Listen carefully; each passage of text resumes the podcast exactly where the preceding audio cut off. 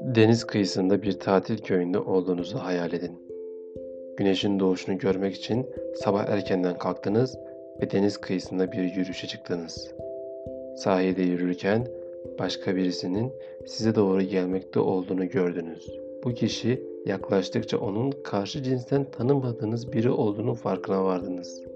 İçinde yetiştiğiniz aile ve yörenin gereği siz karşıdan gelen bu insana hiçbir şey söylemediniz. Hatta rahatsız olmasın diye yüzüne bile bakmadınız. O da size bir şey söylemedi ve yüzünüze bakmadı.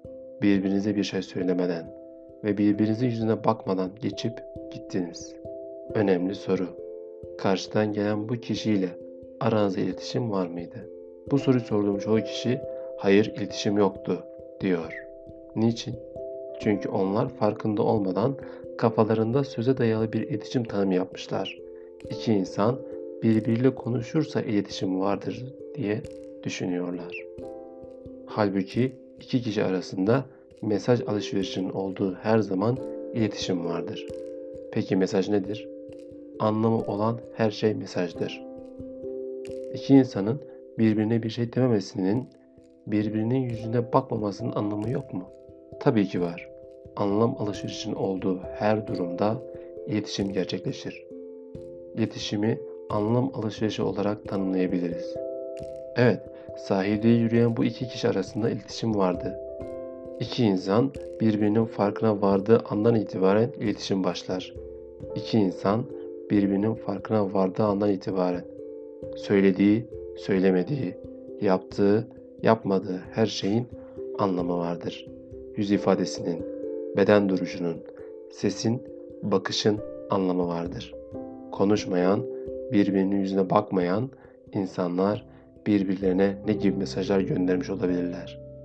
Bu iki insan birbirinin yüzüne bakmamak ve birbirlerine bir şey söylememekte birçok anlam ifade etmiş olabilir.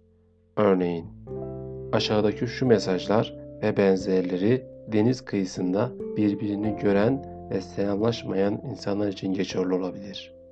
Sen benim için selam verilecek değerde bir insan değilsin. Ben tanımadığım kadınla erkekle konuşacak bir değilim. Benden uzak dur. Sabah güneşini görmek üzere sahile çıkmışsınız. Selam vererek sizin iç dünyanızdaki sükuneti bozmamaya özen gösteriyorum. Konuşmak için canım gidiyor. Ama birileri görür de laf eder diye korktuğum için yüzünüze dahi bakmaya cesaret edemiyorum.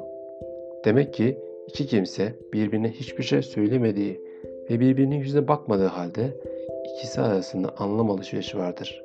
Başka bir örnek daha alalım. Farz edelim ki bir otobüs karında tek boş sandalyeye oturdunuz. Sandalyeye otururken diğer sandalyede oturan kişilere selam verebilirsiniz veya vermeyebilirsiniz.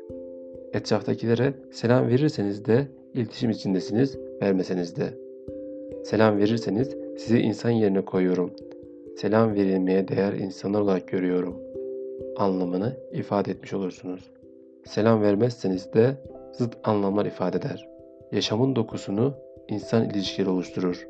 İnsanlar çoğunlukla birbirlerine adam yerine koyuyor, değer veriyorlarsa o toplumda insana daha stresli, daha güler yüz olurlar.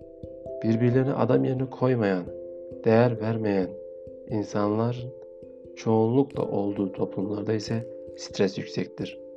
Asansöre bindiğinizde birbirinize sözünüzle veya gözünüzle selam veriyor musunuz? Günaydın, merhaba, iyi günler gibi sözlerin sık sık söylendiği ortamlar uygar ortamlardır. Asansöre binip birbirinin yüzüne bakıp hiçbir şey söylemeyen insanların bulunduğu ortamlarda iletişim vardır. Bunlar adam yerine koymaya değmezsin, umurumda değilsin türünde mesajlardır. Ne var ki bu tür mesajlar uygar toplumlardaki insanların birbirine verecekleri mesajlar değildirler. Bu podcast'i Doğal Hocam'ın anısına kaydetmek istedim.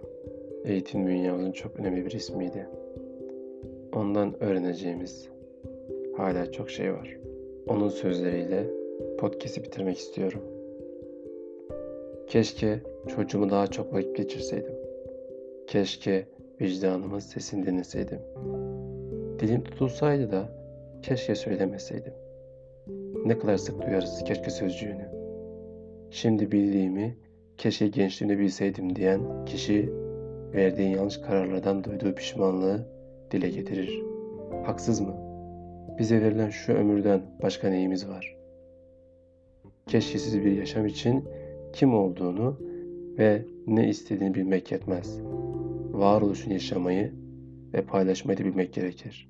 Düşünürseniz pişmanlıklarınızın çoğunun insan ilişkilerinden kaynaklandığını görürsünüz.